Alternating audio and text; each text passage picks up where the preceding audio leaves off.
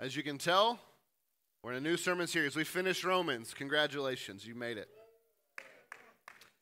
This morning we start a new series called Word for Word. And we are going to deep dive study in the Bible. It's going to be different.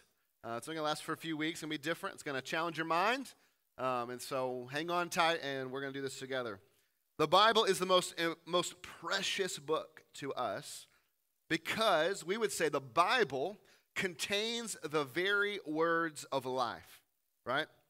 But yet, fascinatingly, it seems that in the 21st century, uh, particularly in the West, we seem to read the Bible less frequently than any other time in history. Either, I, I hypothesize, either uh, because we think we already know enough about it, and therefore we don't need to know anymore, or two, maybe we don't actually believe, really deep down in our bones, we don't actually believe that it contains the very words of life, and therefore it's of no use to me. Or maybe it is because we don't believe that we can actually understand the Bible. It's too complicated, it's too hard to read, and therefore we just don't do it at all. If you're tempted to think one of these three reasons, I want you to rethink them. Um, if you think you already know enough, I'd remind you of a guy named Joshua in the Bible who wrote uh, at least Joshua and maybe some of one of the first five books. Um, Joshua served under Moses for years and years. He spoke to God himself. He wrote scripture. Uh, and one of the first commandments God ever gives him is do not let the law depart from your mouth, but meditate on it day and night. And if Joshua needed to rehearse and remember and study and, and to continually to think about those things that even him, he himself wrote, then how much more do we? Uh, if you don't believe the Bible is of value to you and that it uh, doesn't have anything you really need, you should probably honestly ask the question if you think you're a Christian before you can answer that. Because if Jesus has saved you, the words of this book are truly wonderful. Um, it is why Christians who have been in prison for their faith, when they can smuggle something into the jail, they often rip off a page of the Bible that they might hide it somewhere on them, that, that when the guard does not look, they could read it and soak it up because it is the very, uh, it is a balm to their soul. And so it is of great value. Many of you don't read your Bible, though, and I think probably most of us in this room uh, don't read our Bibles because you feel like you can't understand it. Um, and it's complicated and it's hard. And uh, let me tell you, I get it. But you can read it and can understand it. It can be hard to understand it at times, but it is not beyond your comprehension. The real problem, I think, uh, is that, and I've been guilty of this, so this is not just on you. I think the real problem when we try to read the Bible isn't comprehension, but laziness. Because it takes a lot of work and a lot of time and a lot of study to understand what the Bible is trying to tell us. And many of us spend that time uh, and, and, and spend time studying things, and we can quote to you every sport statistic for the past decade. Uh, we have researched whatever thing we're passionate about to death, and you can tell me all about why the COVID vaccine is great or terrible. You can tell me all why this food or that food is great or terrible. You can tell me why this politician or political party is great or terrible. And you can speak on those issues because you've taken time to read and study and think about them. But how much more should we read, think, and study the Word of God? There really are, there really is the words of life. God's Word to you. How much more should we write these words in our heart and meditate on them day and night? Um, many of you uh, may have heard the term the liberal arts. The liberal arts were, uh, you know, there's liberal arts colleges. It's something we say now, but we don't really understand. Well, historically speaking, the liberal arts were those studies uh, that were that everyone did, right? It's grammar, logic, rhetoric, and, and then all the maths. And you, if you knew the liberal arts, it was you were able to read and write. And the reason they're called liberal is not because they voted for the Democrats. The reason they're called liberal is comes from the Latin liber, which means free, liberate. And if you could read and write, you were considered to be a free person. Because if you couldn't read or write, you were then dependent upon someone else. If you needed to sign a contract or have a contract written up, someone else wrote it or someone else read it to you, and you had to trust their word that what they were telling you was the truth and that you were signing your name something that you could not read for yourself. And so you were essentially a slave to everyone else. So to, to, to, study the liberal arts, to study grammar and logic and rhetoric, to study, uh, to be able to read and write was to set you free, was to liberate you. Well, think about in the before the Protestant Reformation, why was it that the church was so mad at William Tyndale when he translated the Bible into the common tongue of English? Why was it that they were so mad that they burned William Tyndale at the stake, burned him alive for translating the Bible out of Latin into English? Because they lost their they, if, if you could read it for yourself you would lose they would lose the control they had over you if they could tell you if they were the only ones who could read the bible and they were the only arbiters of truth who could tell you this is what god says and this is what he means and you can't read it how would you know any different and so when they say hey if you want to get someone out of purgatory you have got to pay some money to the church to get them out. How would you know the bible didn't say that? You can't read it. So they didn't want anyone else to be able to read it. So they had the power. So they you would remain the church's slave. So we don't want that. We don't want you to be dependent upon me or some other preacher or anyone else to uh, any radio pastor or, or friend or family member or anyone else to to explain to you the word of god we want you to be able to open this book and understand it for yourself so over the next six weeks my goal is to model for you kind of what it looks like to study your bible to deep dive into the scriptures, to slowly read them. That you don't have to, every time you come to the Bible, you don't have to say, okay, and read three chapters and then not retain any of it. That you might just spend 30 minutes meditating and thinking through one verse. This is what we're going to do today. And you might say, oh, that verse is going to take me to some other places to understand it. That's okay.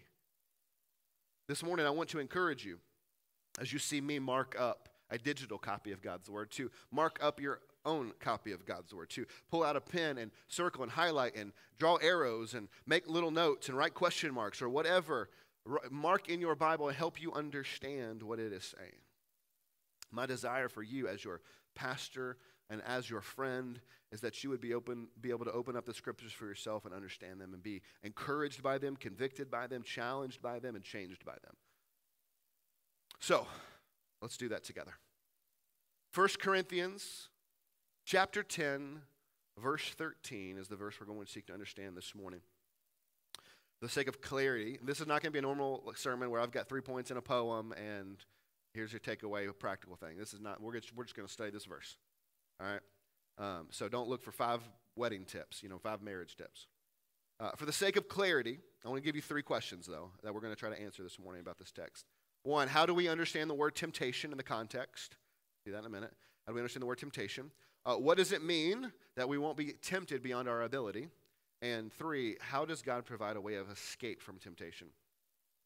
This is a, a text that many of us are, com- are, are, we know it, or we at least have derived some theological understanding from this if we even don't have it memorized. Uh, it is a promise of God that we cling to. Um, but I think we cling to it too narrowly. I think it's actually greater than we typically understand. It's a greater promise of God than we typically, it's more wonderful and bigger than we typically understand it. So, 1 Corinthians 10 13. Follow along with me. No temptation has overtaken you. It's going to be important. That is not common to man. Now, this is a really, really important phrase right here. God is faithful. No temptation has overtaken you that is not common to man. God is faithful, and He will not let, will not let you be tempted. There's that word again. We're going to zoom in on that. Tempted beyond your ability. We'll talk about that beyond your ability, what that means. But with the temptation, there's that word. Three times now, that's important. So you see a word three times in a verse, it's probably going to be important. Temptation. He will also provide the way of escape that you may be able to endure it. All right? So, how do we understand this word temptation?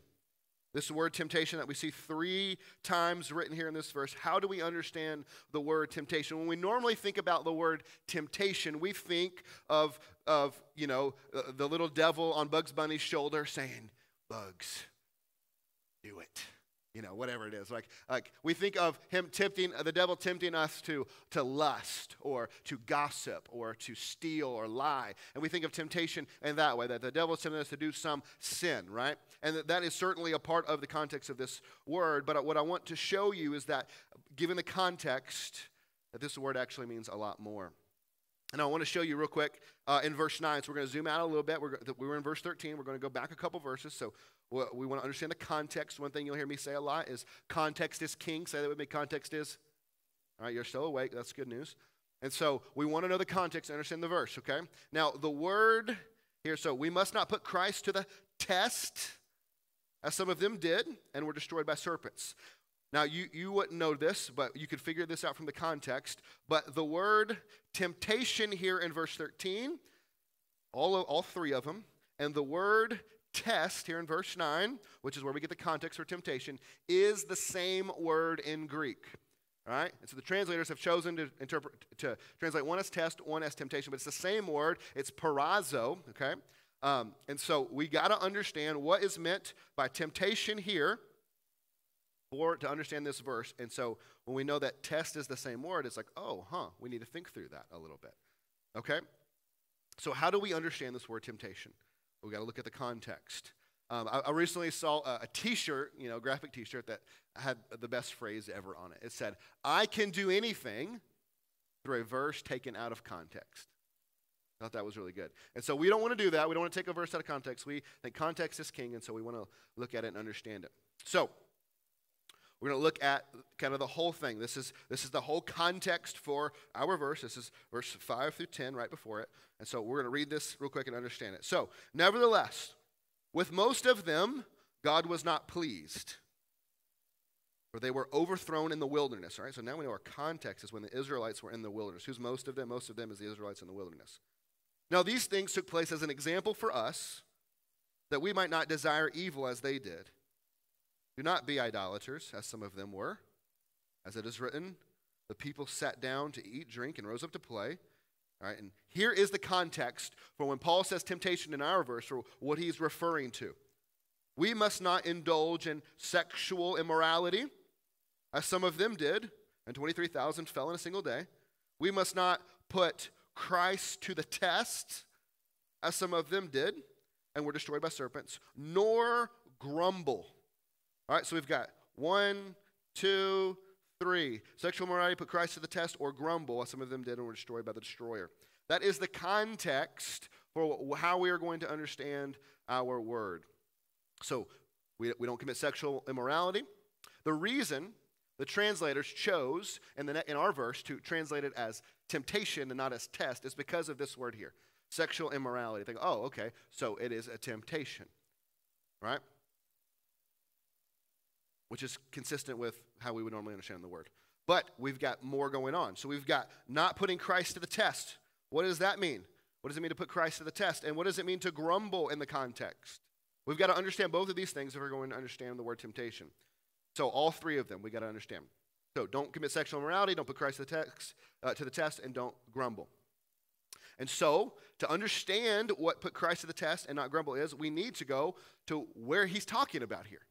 And so, wh- what, what is that? That is in the wilderness. And so we go back and we look at uh, Exodus 17. All right, so if you have your Bibles, you want to flip back there. Exodus 17, we're going to look at verses 2 and 3. This is an example of when Israel was in the wilderness and they were being tested by the Lord and they are grumbling. But what are they grumbling about? Well, let's look. Therefore, the people quarreled, all right, with Moses and said, Here it is give us water to drink. And Moses said to them, Why do you quarrel with me? Why do you, oh, here's, here's a phrase. Why do you test the Lord? Why do you test the Lord? That's exactly what happened in our context. Why do you test the Lord? But the people thirsted. They were thirsty because they wanted water. They were thirsty for water. And the people, there's our word, grumbled against Moses and said, Why did you bring us uh, out of Egypt to kill us and our children and our livestock with thirst. There's that thirst, right? There it is. So they are thirsty. Israel is in the wilderness. They are struggling. They're in the desert. They, they don't have provision. They're worried. They're scared. Are we going to die? And it, it, you got, they're saying, God, you just brought us out here into the wilderness to die. It would have been better if you left us as slaves in Egypt rather than to be here and thirsty where we and our children are going to die. They are saying, if you are really God, this is how, they, this is how they're testing him. If you are really God, and if you really loved us, you would not have brought us here to die.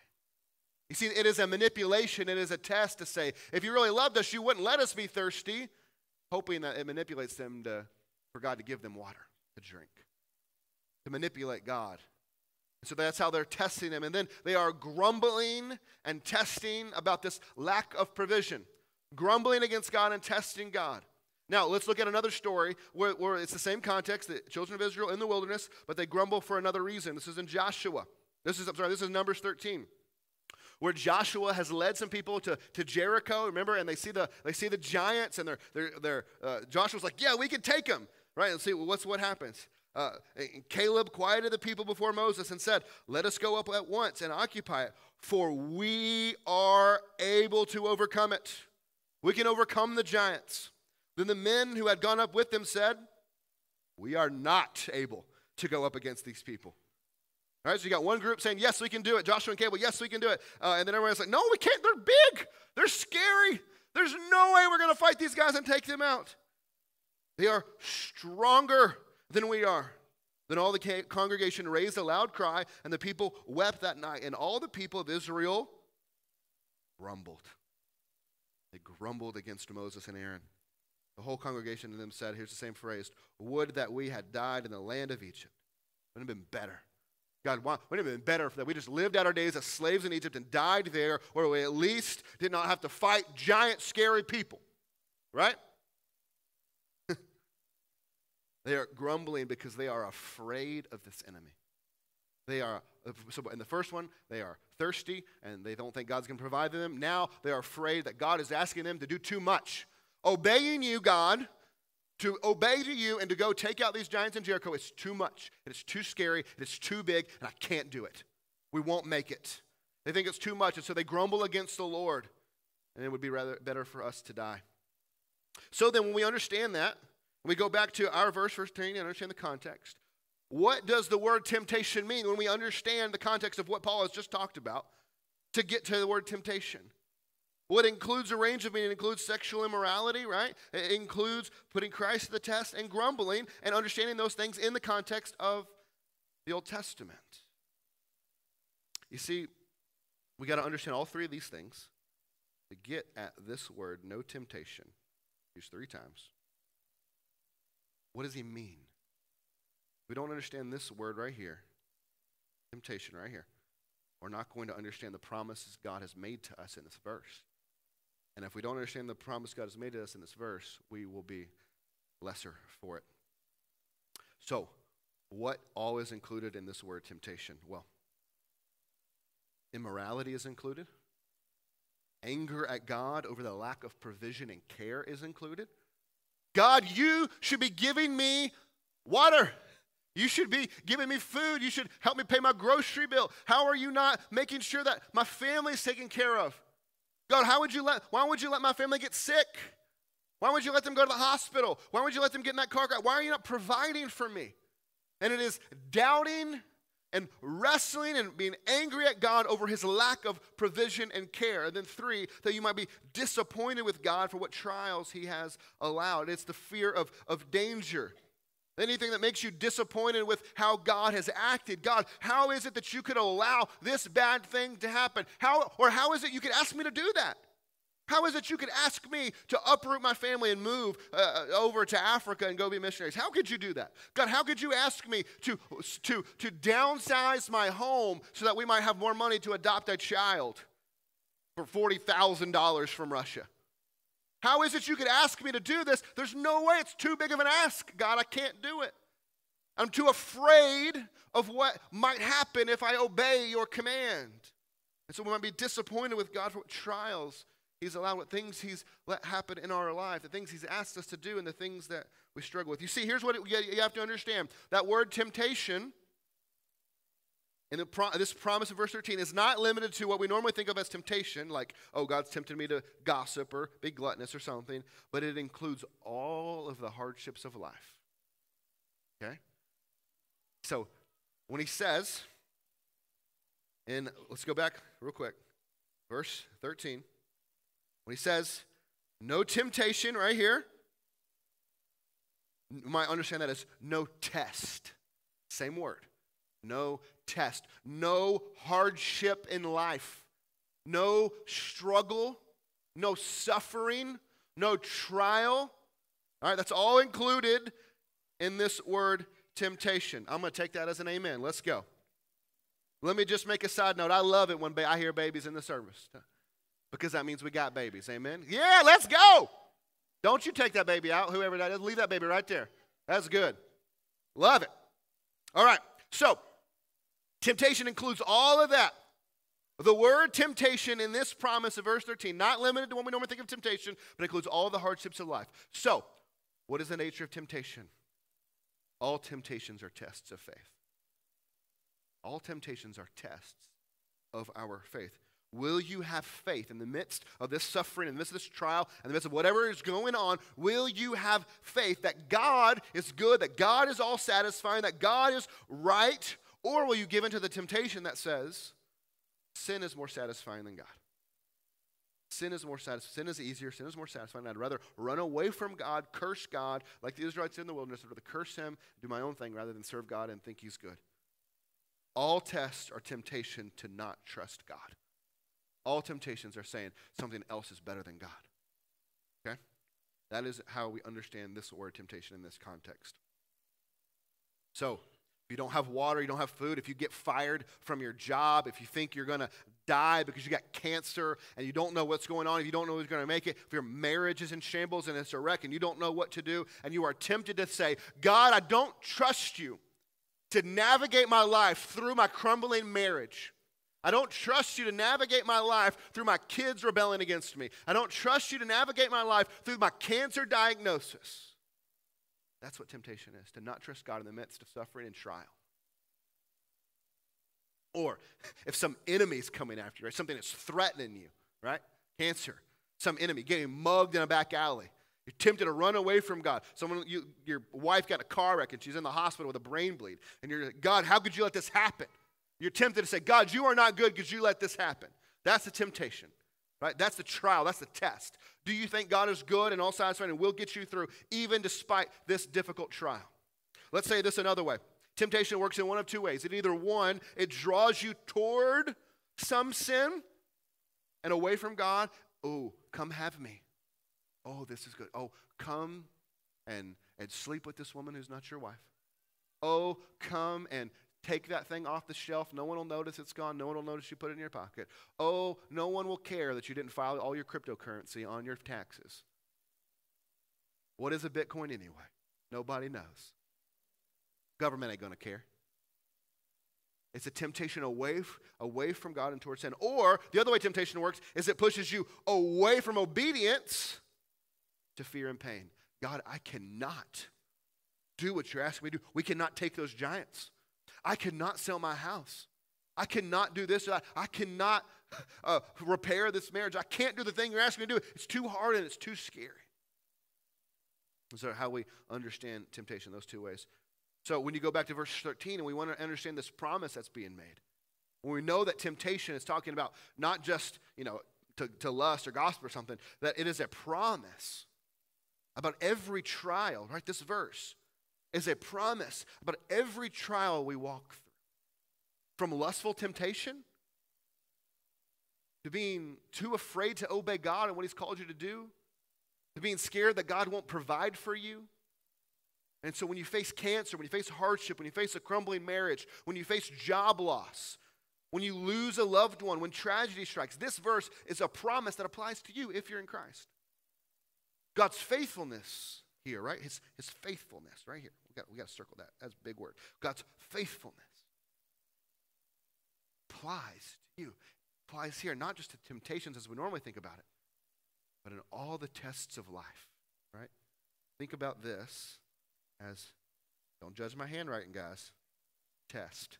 It's worse because it's a, not a real pencil, too. That's normally bad. It's a test. No test. No, no suffering. Right? It's overtaking you because God is faithful. So, this applies to all of life. So, all right, let's move on. Now that we understand, take, oh my gosh, look at that. A little bit. Now we understand what no temptation means. That's all of life. Let's look at what it means no temptation has overtaken you. No temptation has overtaken you. Notice, and I want you to let this sink in for a moment, what he doesn't say. You know, when you're studying this verse and you meditate on this, you might, you might think, oh, he chose this word. Why did he choose this word? He didn't say, no temptation, no test has come to you.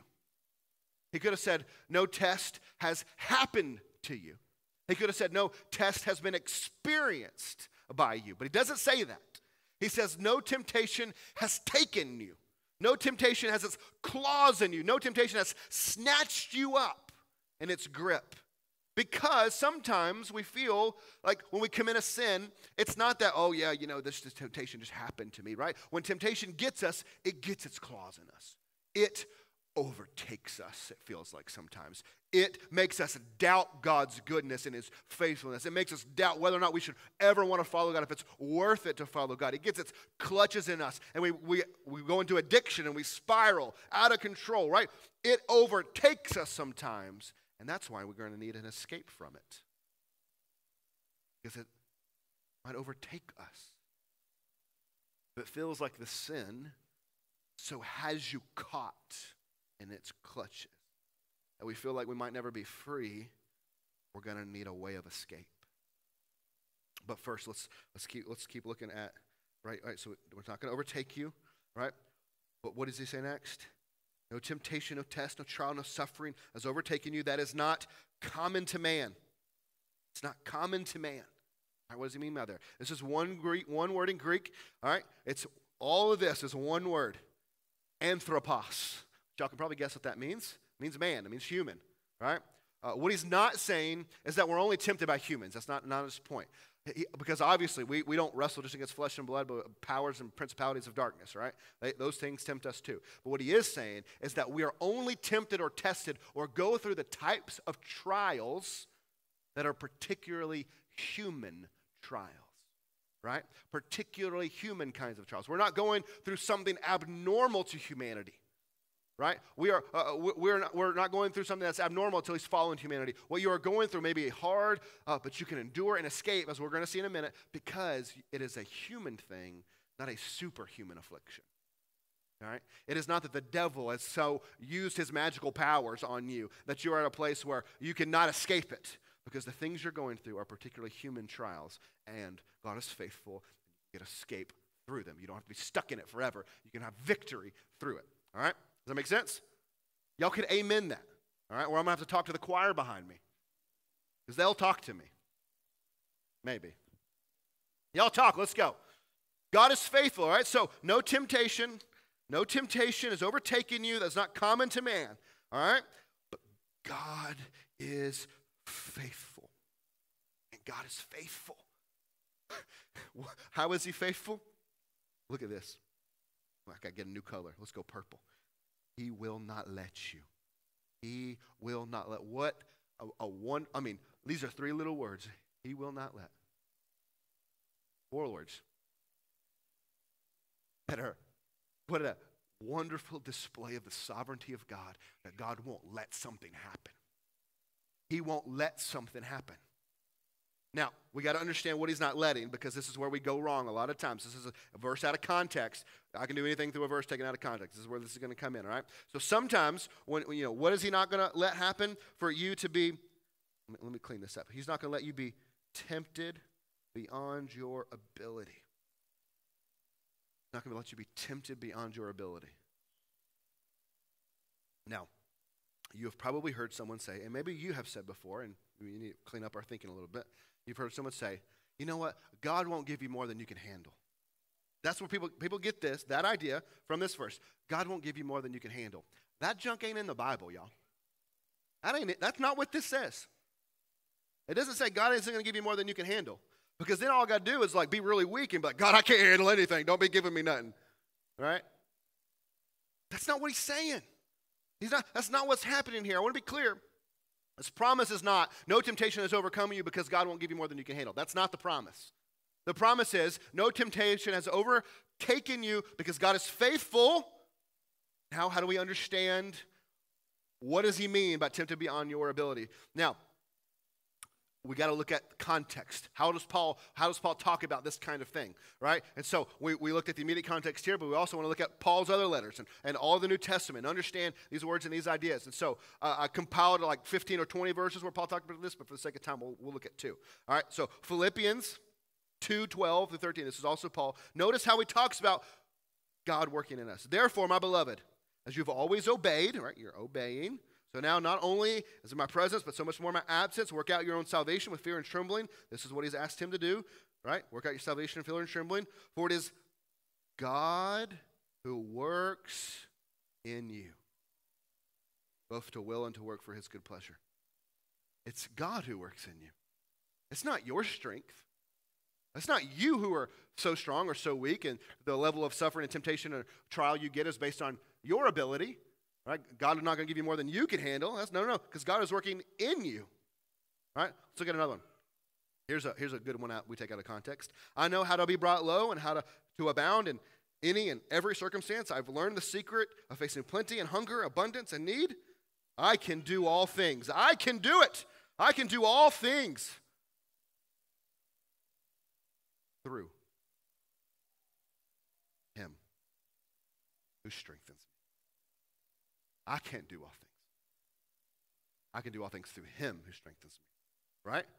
I can do all things through him who strengthens. Not on my own. This language is all over the New Testament. It is God by the Holy Spirit who is indwelling us, working in us, working through us for his good pleasure. We do not do things in our own strength. We do them by the strength God puts in us, okay? So when we go back to our verse, it is not, when we look at, where to go?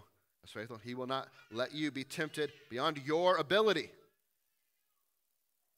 It's not that God won't give you more than you can handle. The promise is God is faithful, right here. God is faithful, and He will not allow temptation. He's not going to allow trial and suffering and testing beyond the grace He gives you through it not going to allow testing, temptation greater than He is going to give you the grace and the strength, quote unquote, ability, His ability in you to endure it. So it's not as if I'm really weak and really helpless, then God won't give me as much, as many trials. No, God is saying, I will be with you in the trial. He's saying, whatever you go through, there is no test, no temptation. I will not give you the grace to supply the strength for you to get through it, to endure it. My grace is sufficient, it will sustain you. You may fail, but I won't let you be overcome. I won't let you fall away. I am faithful. No temptation overtakes God's children because God is faithful, not because you are so strong willed. No temptation no testing, no trial, no whatever, right? Overtakes the God's children because God is faithful, give you the strength to endure, not because you are so strong willed. But also, notice these great words of promise. Right?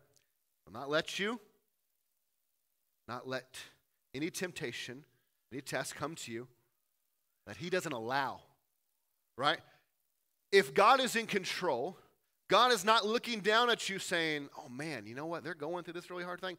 And they weren't, Gabriel, they weren't quite ready for that. Gosh, why did we let that happen? That's not what he's doing, right? He, he, he's not like, man, Gabriel, go help out a little bit because they, they weren't quite ready for that. God doesn't drive an ambulance, He doesn't respond to crisis in your life. He doesn't go, oh man, didn't see that car crash coming, didn't see that cancer diagnosis coming. I better go help out. He doesn't respond to the trials and tests in our life. No, He allows them. He lets them happen. And He chooses which one He lets. He chooses which ones come to you. Remember when Job was tested in the book of Job? What happens before he's tested? The, the, the devil comes to God, and the devil has to ask permission. He's got to ask permission. God, is it okay? Can I do this to Job? And God has to allow him to do it, right? He has to allow the hardship, allow the suffering.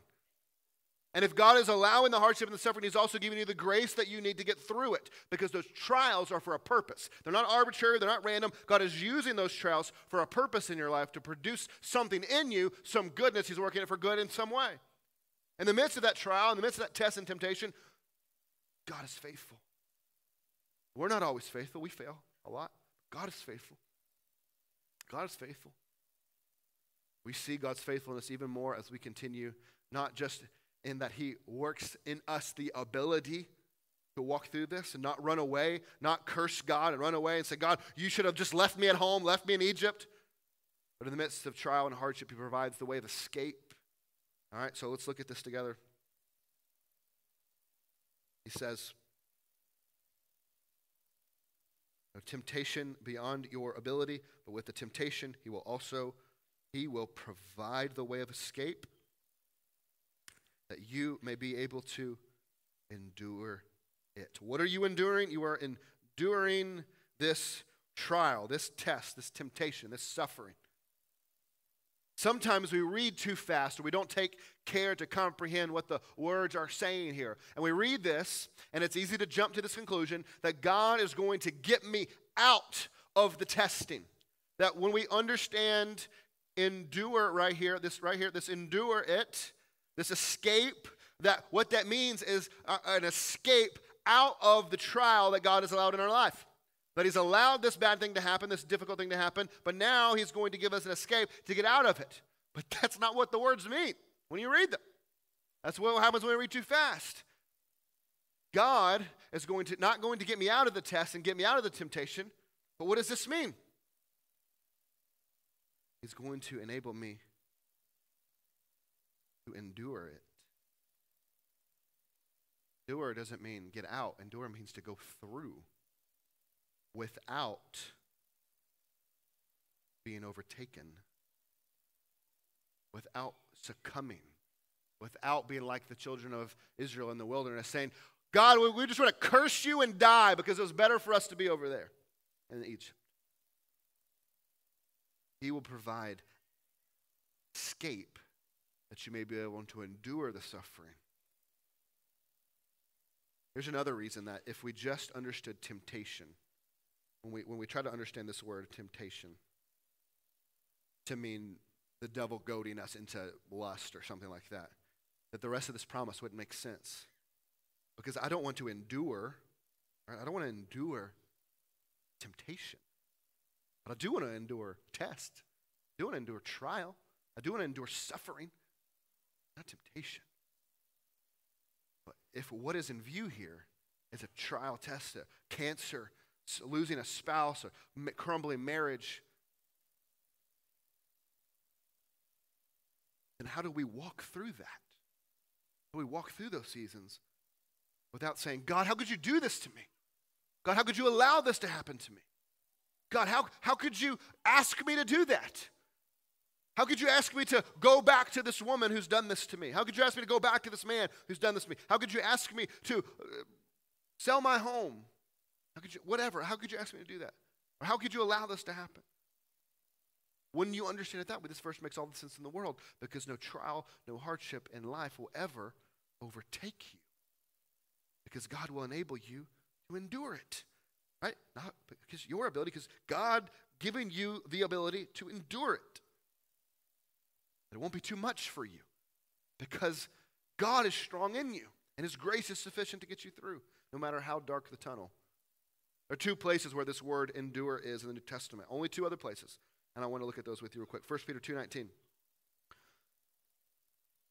For this is a gracious thing.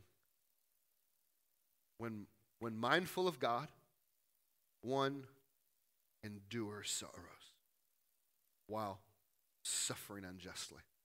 What is a gracious thing?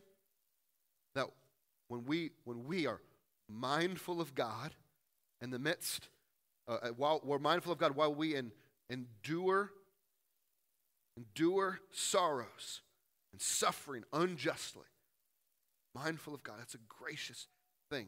The grace of God enables us to keep our thoughts and our minds on God, that while we endure our suffering, we say, God, you're good. I know this is tough right now. I know I'm crumbling. Everything's crumbling around me, but you're good. I'm going to keep my mind on Him. That's a good and gracious thing. That's God's strength in us to say He's good in the midst of sorrows. If you are able to experience sorrows and suffering while looking to God and trusting God instead of cursing Him, it means that you have escaped the design of the devil in your sorrow, that you've conquered the evil one and have escaped. You see, the escape, right here, this escape is related to the temptation to sinning in the midst of that suffering, to failing the temptation, failing the trial. It's not escaping the suffering, but escaping the test, the temptation to curse God while you're suffering. God, I mean, the number one reason people walk away from God is because of the problem of evil, because of suffering, because of pain and trials and tragedy.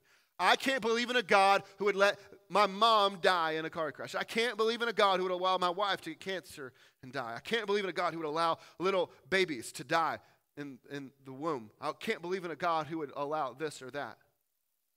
That's the reason people walk away. And so, if you are able to endure the, the, the, escape, if you're able to escape, that is that you are enduring the trial, you are going through the temptation, you're going through the test, and the escape is God, you're good, faithful, trust you. This is really hard and I'm broken right now, but I'm not looking other directions. I'm not looking to things of the world. I'm not looking to other escapes. I'm looking to you because you are the strength of my heart. You are my portion. You will get me through this. Nothing else will. So, in the midst of this, I'm going to cling to you and hold on to you. You're my anchor. That's the escape. The escape is to trust God so you can endure through it, through the suffering. God is faithful. So he gives. God is faithful. And so he gives. It's a way of escape that we might endure through it. Look at one more verse with me 2 Timothy 4 16. Now, at my, at my first defense, no one came to stand by me, but all deserted me may not be charged against them, but the Lord stood by me and strengthened me so that through me the message might be fully proclaimed and all the Gentiles might hear it. So I was rescued from the lion's mouth. The Lord will rescue, the Lord will rescue me from every evil deed and bring me safely into his heavenly kingdom. To him be the glory forever and ever. Amen. So, Paul endured the lion's mouth, right here, look, the lion's mouth. He's God rescued Paul from the lion's mouth. This could be either to say he was thrown in the Colosseum and like, you know, Book of Daniel style, the God shut the lions' mouths and they didn't eat him, Or this could be like the devil uh, roaring, you know, uh, uh, roaming, prowling like a lion, seeking whom they may devour to hurt him. But, you know, whichever one of those it may be. But God, Paul's going through something, but God rescued him from the lion's mouth that was trying to devour him, whatever was trying to hurt him, God rescued him. It's like God was not done with Paul. I got, I got stuff, more stuff for you to do. And so I'm going to rescue you. I'm going to stop the suffering. I'm going to take you out of it, right? Sometimes that happens. Sometimes God brings us out of the suffering. But notice the end.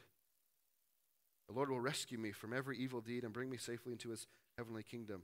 Sometimes the rescue isn't healing, it's not a fix yet but it's to bring you safely home to the kingdom of God. Sometimes that's, that's God's faithfulness. Sometimes bring you on home so that you might end the suffering that we walk through in this life.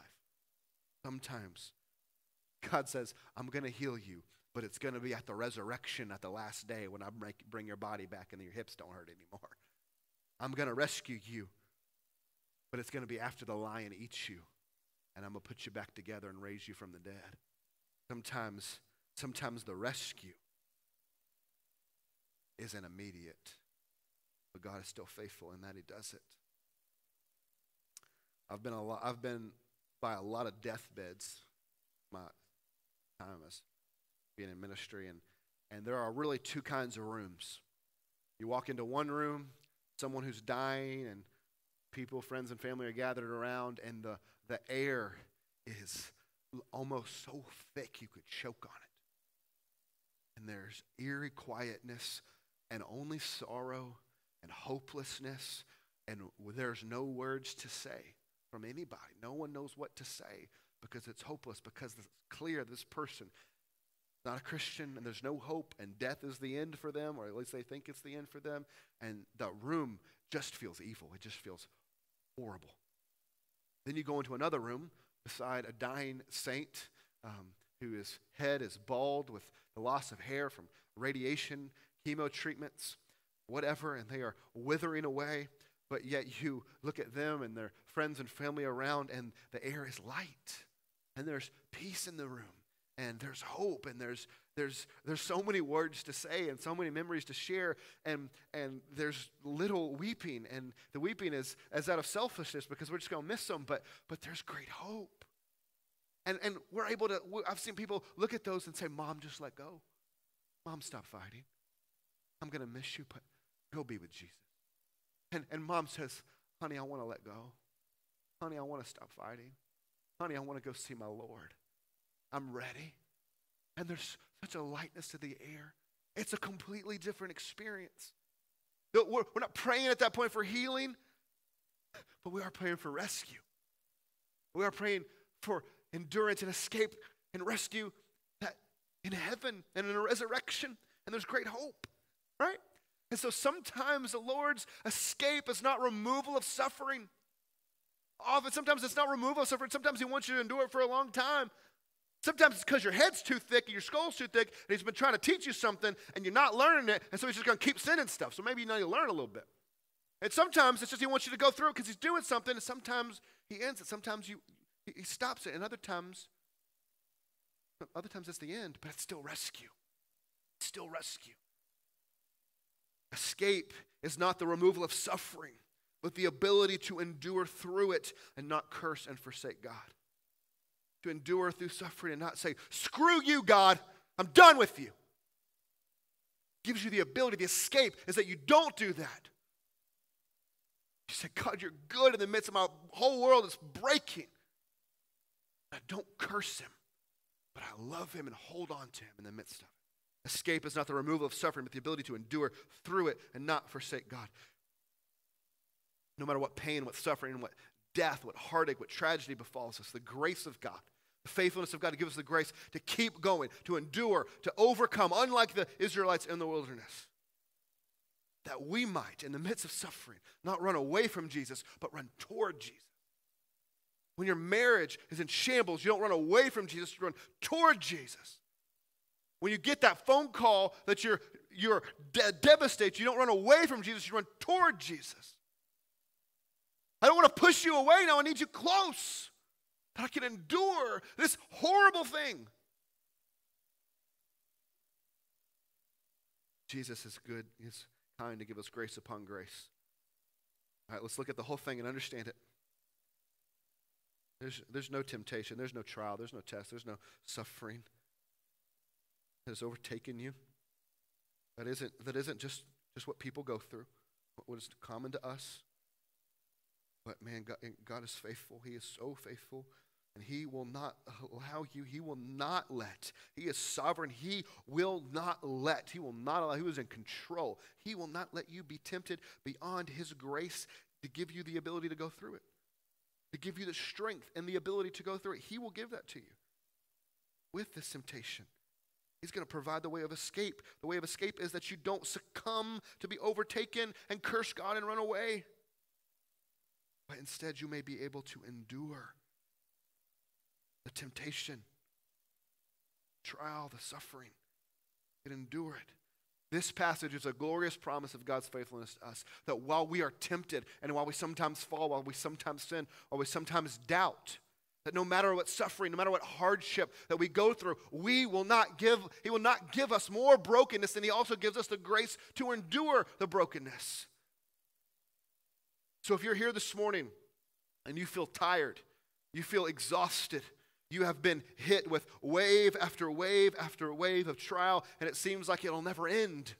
You feel like the test and the, and the suffering and the hardships never end. And it's just always more bad news in your life.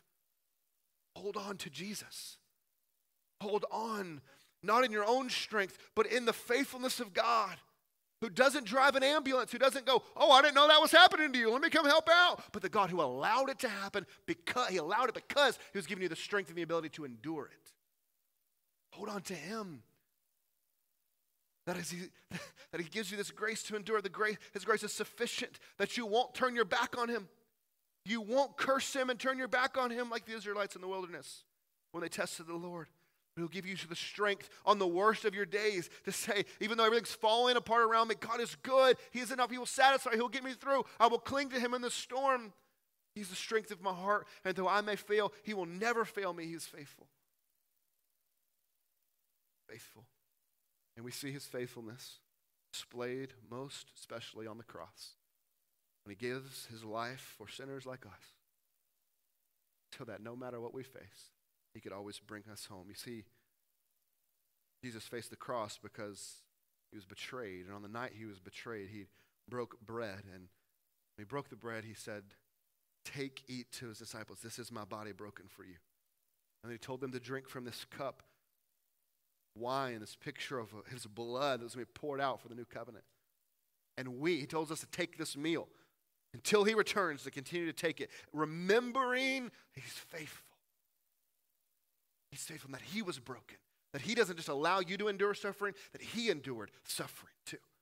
Entered your shoes and walked through it. He endured suffering that he might end it once and for all. He is faithful. And so we remember him broken on the cross. We remember him bruised and bleeding, succumb to the curse of sin because he's faithful and he wanted to come and end it. He's faithful even when we're not faithful. And so as we sing in a moment, deacons are going to come up, they're going to pass the elements of the Lord's Supper to you. And let me be clear if you're not a follower of Jesus, this is not a meal for you to take. If you are a kid in this room and you have not trusted in Jesus, this is not a meal for you. If you are here and you're curious, you got questions, you believe in God maybe, but you're not a follower of Jesus, He's not your king, that's not a meal for you. Don't take it. Instead, come take hold of Christ. I'm going to stand up here as we sing.